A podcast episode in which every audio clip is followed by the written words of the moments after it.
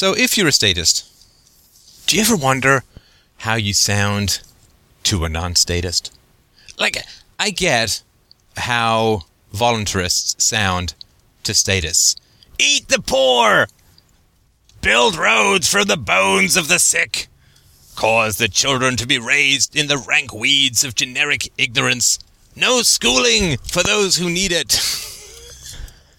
Gangs of motorcycle wielding mohawked Mel Gibson impersonators roam the landscape doing what they will at will.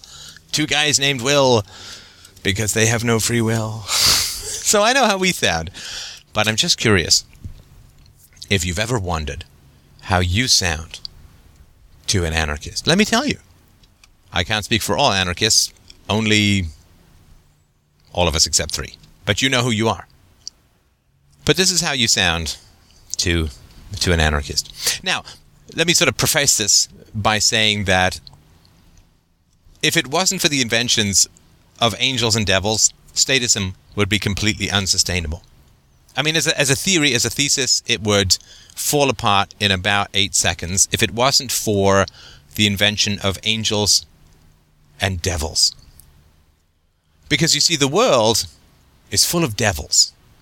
And we need the angels in government to protect us from the devils, who, although they like getting stuff for nothing, they like power, pomp, circumstances, and uh, greedy, malicious usurpers and vampires, the human spirit as a whole, they've never ever thought of using government. never. They would, it would never occur to them. Why would they ever, ever think of using government? And so the invention of angels and devils, and the idea that devils are very powerful, very scary, very manipulative, very controlling, but so dumb that they never think of taking over the government, they never think of using the government to further their own evil ends. Uh, well, that's not, you know, okay, there it's evil savant. It's an idiot savant of evil. We'd sure love something for nothing, but we'd never imagine going into the government. We sure love using violence to get our way, but we'd never imagine using the biggest blue robed gang of all, the police, to get what we want.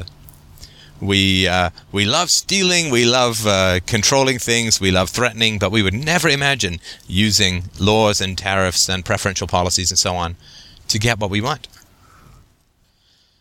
Now, of course, the angels and devils is a false dichotomy. There's no such thing. Whatever you say about human nature, you say about everyone, right? If if people are just greedy, want something for nothing, and like to use force to get what they want, then clearly the government is the worst idea conceivable, right? Uh, because it will attract, as crap to flies, it will attract the greedy, unscrupulous, and those who want, lordy, lo and behold, something for nothing. So, the false dichotomy, the idea that you can keep all the devils herded up, packed in, and controlled on the non state, right, on the citizen side of things. Whereas everyone in the government, or the vast majority of people in the government, are going to be just wonderful, stone faced, Dudley Do Right, hunky dory perfection, moral statues of benevolence. Well, that's not really very credible, right? But that's what it's I mean that really is what is is perceived of as the essential statist argument, right? That uh, that that's the way it has to be. That's the way it's going to work. You see, you're going to get all the good people in government, and all the bad people are going to be controlled by all the good people in government. So, let me tell you how you sound to a voluntarist, because you may not know, you may not be aware of how you sound or what you look like. So, I'm going to introduce you to, let's say, a little rhetorical device called Guys Like Lenny. Guys Like Lenny. Now, when you're talking about the state, you're talking about human nature. You know, it's human nature to want something for nothing, and therefore we need a government who's going to control all those who want something for nothing, who is magically not going to be inhabited by people who want something for nothing. And so, when you're talking about why we need a government, then you're talking about human nature. Um, the, the facts of society, the facts of the matter, the facts of whatever people want and how they go about getting it. There are criminals, so we need a government. Unless, of course, you define the initiation of force as criminal, in which case the government is the greatest criminal, and you have scarcely solved the problem. I don't believe my dentist has ever suggested decapitation for a toothache. But technically, it would stop the pain. So let me introduce you to how you sound to your average voluntarist by introducing you to guys like Lenny. This is, without a word of a joke, exactly how you sound to a voluntarist. Guys like Lenny love to steal your stuff. So let's put guys like Lenny in control of protecting all of our stuff. Guys like Lenny really like using force to get what they want. So let's give a monopoly of force to guys like Lenny. Guys like Lenny are completely irresponsible with money. So let's give guys like Lenny the power to type whatever they want into their own bank account. Guys like Lenny are really trigger happy and violent. So let's give armies and no consequences to the misuse of those armies to guys like Lenny. Guys like Lenny don't care about the education of children. So let's put a monopoly violent control over children's education into the hands of guys like Lenny. Guys like Lenny, they don't care about the poor. So let's force everyone to give money to guys like Lenny so they can take care of the poor. Guys like Lenny, they would back over sick people in their driveway if it would get if it would get them out of the driveway three seconds faster. They don't care about sick people. So let's give a monopoly, a violent, coercive, hierarchical monopoly over the provision of health care at gunpoint to the sick to guys like Lenny. Guys like Lenny, they'll never hang on to two cents to rub together to take care of their old age. They're incapable of planning to take care of their old age. They just don't think ahead. They they just party in the here and now. They don't defer things. They can't defer gratification. They just want what they want and they want it now. So you can't expect guys like Lenny to prepare for their old age, to save for their old age. So, let's give guys like Lenny the capacity to violently take money from everyone to plan for everyone else's old age too. Uh, guys like Lenny, let me tell you. Let me tell you about guys like Lenny. Guys like Lenny, uh, they can't get anything organized in their own community. They can't figure out how to pay for roads or streetlights or lighthouses. They can't do nothing.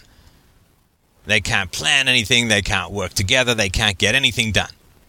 So let's give guys like Lenny the power to organize everyone's roads and everyone's lighthouses and everyone's currency and everything else that they can get their hands on. I tell you, you gotta watch out for guys like Lenny. Guys like Lenny, I know the type, man. Guys like Lenny will grab a gun and point it at you. And you will have to do whatever they want no matter what. And they don't give a shit about the consequences and they don't care about your feelings. They just want what they want and they're happy to use violence to get it. So, to solve the problem, we're going to give all the guns to guys like Lenny. Guys like Lenny, ah, let me tell you, I've been working with tools like this my whole life. Guys like Lenny will sell their grandmother down the river for a quick fix in the here and now. So let's give guys like Lenny unlimited credit to bribe themselves and others right now. Guys like Lenny will auction off their own kids to gain popularity in the here and now. So let's give guys like Lenny, who really want to be popular, all the power to sell off everyone's children for the sake of bribing people into liking them in the here and now. Guys like Lenny never ever keep their word. guys like Lenny, you, you can't trust them as far as you can throw them. They'll tell you what you want to hear and they'll turn around and they'll screw you. So let's give guys like Lenny the chance to make all the promises in the world to anyone they want, back it up, the point of a gun, all those promises, and then have no negative consequences for them breaking their word. Because guys like Lenny can never be trusted to keep their word. So let's have everyone else pay for their promises and have them have no negative consequences, these guys like Lenny, no negative consequences for breaking their word. And that's how we're going to get things solved, and that's how we're going to get things done in society. I mean, you could go on. I could go on, but it's kind of hard on my voice. But you get how crazy this is, right? You understand. The statist argument is people can't be trusted, so let's put people in charge of people. People want something for nothing, so let's put people in charge of an apparatus that can get them something for nothing to control people who are dangerous because they want something for nothing. People steal, so let's give people a monopoly of theft in order to protect us from stealing. You understand, if there wasn't this fundamental division between angels and devils, psychologically this is called splitting, and it's a defense mechanism for early trauma, and we could go into it another time. But it's a, I mean, it's a very powerful defense mechanism. You know, uh, it's the typical, like, you know, the, the, the Catholic dichotomy. You know, uh, women are all whores. My mother is a saint. that sort of stuff. But this so this kind of splitting is is it's a fundamental, very powerful defense mechanism, and it comes out of bad parenting, comes out of being attached to people who are bad parents, or needing the needing to be attached to people. And this is how primitive and how primal it is. That's why it's so difficult to overturn because it's not any kind of rational analysis in any way, shape, or form. Right? It's not any kind of rational analysis. But this is how mental it is. And I hope that you understand that it is fundamentally a doctrine that must be propagated by evil people. I don't mean everyone who believes it is evil, because virtue is, after all, a form of knowledge, a form of technology. But it is a doctrine that must be propagated, spread, enthused about, praised by evil people. And it is only out of a result of childhood trauma that it could be even remotely believable if that makes any sense. I just want to tell you more about what I mean. So, maybe there's a dad, maybe there's more than one, maybe there's a dad out there who basically hits his children because he feels that they need to be tough because the world out there is dangerous. I've heard this a million times, right? If you coddle your kids, you don't teach them what's what, you don't toughen them up, we'll eat them alive. But this is an insane doctrine, right? I need to hit my child because the world outside is dangerous. But it's not the world outside who's hitting your child. It's you who's hitting your child. It's the world inside the house that is dangerous, not the world outside the house. Empirically, factually, statistically, it is the world inside the house that is dangerous, not the world outside. So that's quite an important thing to uh, to understand. But it's basically the same thing as as the state.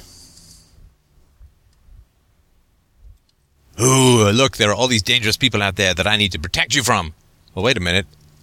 This protection of yours is the only violence that I'm experiencing on a daily basis. And therefore, your protection, your, your sort of cries of the world's really dangerous out there, lots of dangerous people out there, which is why I need to ring you with cops, take half your money, and throw you in jail for having innocent bits of vegetation in your pocket. Well, that seems like a bit of a specious argument, right? I'm tough on you because the world's going to be tougher on you. It's like, well, no, actually, you're the one who's tough on me. I don't know about this world thing you're talking about, but you are tough or brutal or violent, and that's really my concern. And and how is this possible? I mean, you understand when you use the guys like Lenny argument, it's so mad. I mean, so clearly insane. The question is, how does it come about, and why is it so prevalent? Well, it comes about like all entrenched, embedded irrationalities, particularly of the most destructive kind in society. It comes about as a result of child abuse. And the child abuse that occurs is mistreatment on behalf of, let's pick on the moms. I know it's always the moms, but let's just pick on the moms as the ones who are home the most. So, what happens is you are abused by a parent, and the abuse always takes the same form. It's ugly, violent, destructive behavior towards the child, defended and justified by moral self righteousness on the part of the mother. The child is abused, and the mother justifies and defends her actions by claiming a moral defense. A moral defense. But this is essential to understanding why we have this weird, bizarre, hydra headed beast called the state that continually attacks its citizens and yet is called necessary for peace. So the mother screams at the child. The mother hits the child. The mother neglects, abandons, ignores, abuses the child. And claims that this is morally correct, morally necessary, and brought on by the child, and it's for the child's own good. If I've told you once, I've told you a thousand times, right? The child doesn't listen, and therefore the verbal abuse is justified. Uh, the child is doing something dangerous, and it's not the fault of the parent for putting the child in a situation where that child can do something dangerous, but rather it is the child's fault for doing something dangerous, and therefore the mother must strike him in order to train him to not do things that are dangerous. It's morally justified, it's morally necessary, and it's for the good of the child. It's to keep the child safe. It's to keep the child happy. It's to keep the child secure. It's to keep the child loved that the child must be abused. I mean, already this is crazy. You understand? This is already crazy. So, what happens to the child? Well, the child knows when something is unjust from a very, very early age. Children can do statistical reasoning from 7 to 8 months and onwards. They get moral reasoning 12 to 14 months. They can do advanced moral reasoning at 2 to 3 years. So they understand UPB violations very early on. My, my daughter got it before the age of two, and it wasn't like I was training her in it. Just universalization is the key to the human mind. And so the child knows that he's being treated unjustly by the mother. And the child hates the mother's injustice. The child is very angry at the hypocrisy. The child is enraged at the moral pompousness and the out, outright and obvious violations, the child loses respect for the parent, and losing respect for the parent is the most tragic loss in any child's life. Because it now means that you have to be ruled by fear because you can't be influenced by love. The loss of respect for the parent is the most catastrophic thing in a young child's mind. And this really comes out in the caustic cynicism of teenagers. So the child now realizes that he's being ruled by a bully. But he also realizes that if he begins to puncture the parental defense of self righteous moral morality, that attacks will only escalate. And if he were to because if he's if he's mistreated by the parent and he removes the moral defense for the parent's actions, then the parent is revealed to himself or herself as an abuser, and that is intolerable.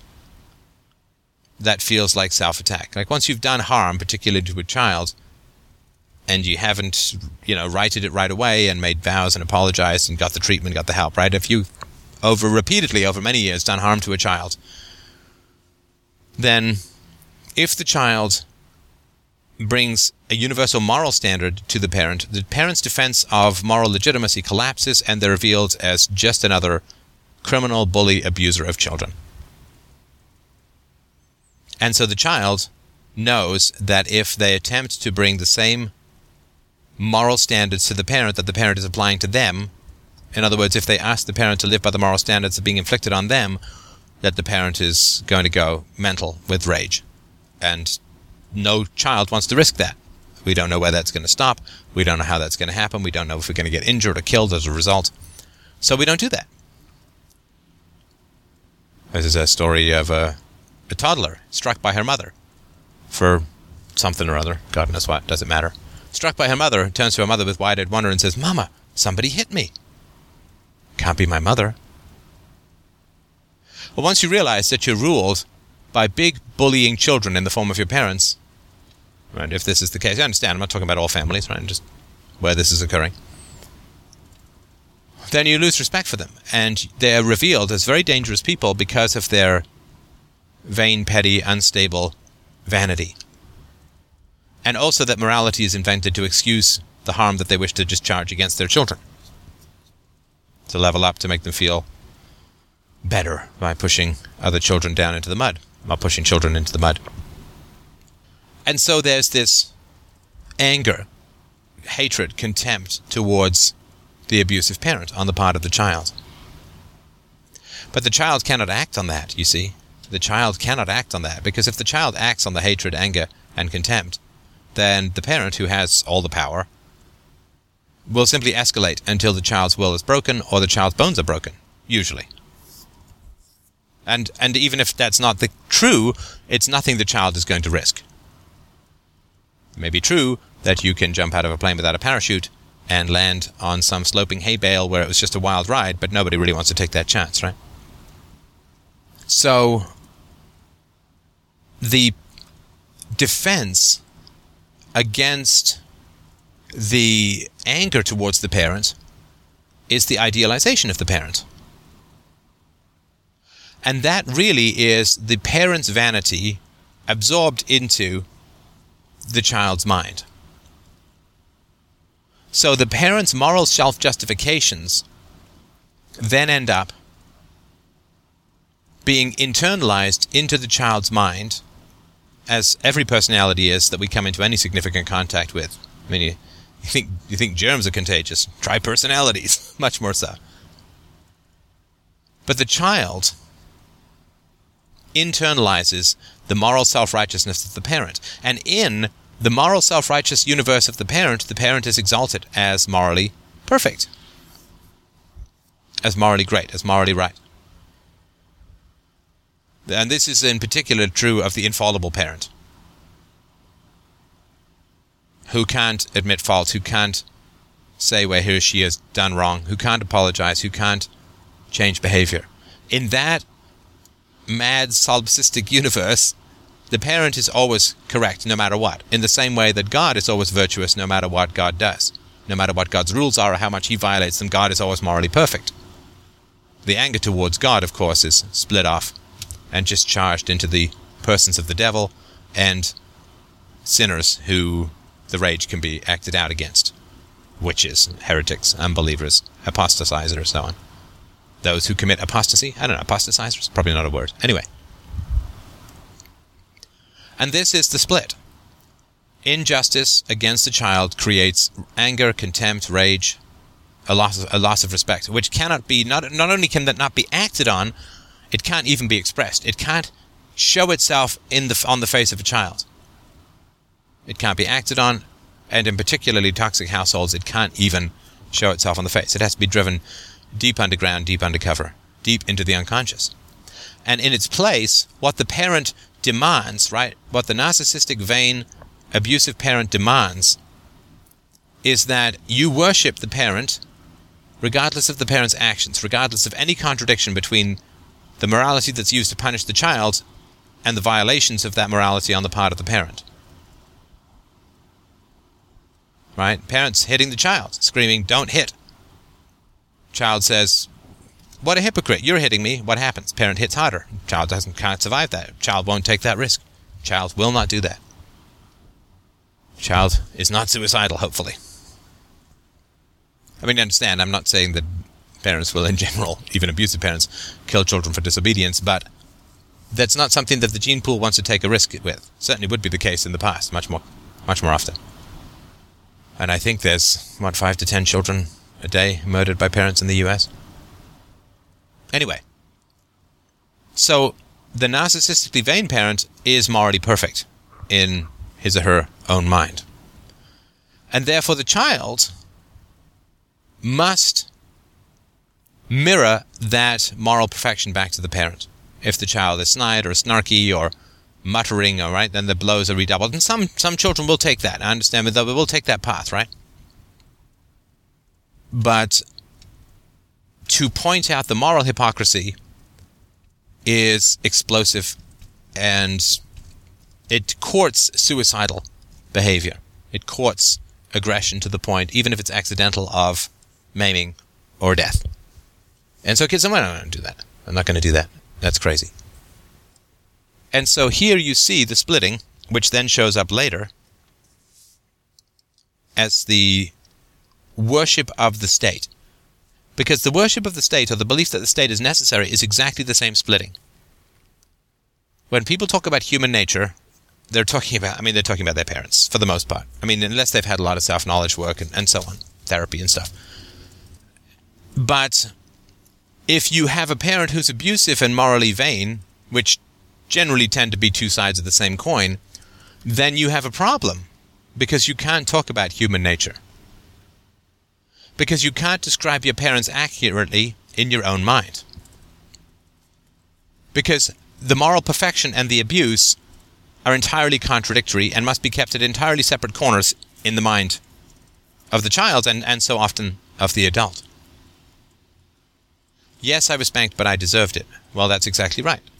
This is exactly in conformity with the splitting that occurs with uh, with abusive parents. And yeah, I mean, it could be other teachers, preachers, whoever, right? But aunts, uncles, grandparents. But for just sake of simplicity and commonality, we'll stick to the parents. So you can't describe your parents accurately. There's part of you that is really angry and hates them for the abuse if they perpetrated it on you, and there's part of you that part that they demanded that you fulfill that must praise them as morally perfect. And so you really can't say anything about human nature. You can't say anything about human nature in this situation. Because if your parents abuse you and they're justified, then it's not abuse, of course. If your parents punish you and they're justified, it's morally good to punish you, then you do not share the same human nature as your parents. Because they're doing good by hitting you, and you're doing bad by disobeying them. And so there's nothing clear that you can say. Is it human nature to be morally perfect? Well, I wasn't morally perfect because I was punished, and therefore it can't be human nature to be morally perfect. Is it human nature to treat others badly, which is what my parents accused me of doing of and punished me for doing of as a child? Well, if it's human nature to treat people badly, then my parents, who are human beings, treated other people badly. And therefore, therefore, right? So you, you can't. You, you can't say anything once you've been traumatized and abused and, and have, have internalized and extrapolated the moral defense of the parents. You can't look at anything clearly anymore. Because every way that you try to apply consistent reasoning causes an immense amount of emotional agony and instability, horror, pain, rage, fear, self attack, shame, spitting in the morally perfect sun that hit you. And I mean, you understand, you can't think, you just get static, you get confused, you know? And so when you look at, you grow up and you look in society, you have this splitting morally perfect and very dangerous morally perfect and very dangerous. My parents were morally perfect and very dangerous. The very dangerous is unconscious, the morally perfect is more conscious. And so what happens when you go into society? Well, you have the same split. Government is morally perfect, citizens are dangerous. Government is morally perfect, citizens are dangerous. Citizens are dangerous, governments are morally perfect. And this is why people can say this. Obviously, completely irrational state these uh, completely irrational statements. Like people are dangerous, so we need governments who are made of people to protect us from dangerous people. Society is a result of the split. When I say the state is an effect of the family, I'm not kidding. A society and its confusion regarding statism and power is entirely the result of morally inconsistent, self aggrandizing, hypocritical, abusive child raising techniques. Because people are so fundamentally split when it comes to an evaluation of their own parents. They are able to only survive a relationship with their parents by assuming that their parents are morally perfect and being unconscious of the abuse and the anger that, that has resulted. And this is why, when they look at society, they need a container for the evil that they've experienced, for the abuse that they've experienced.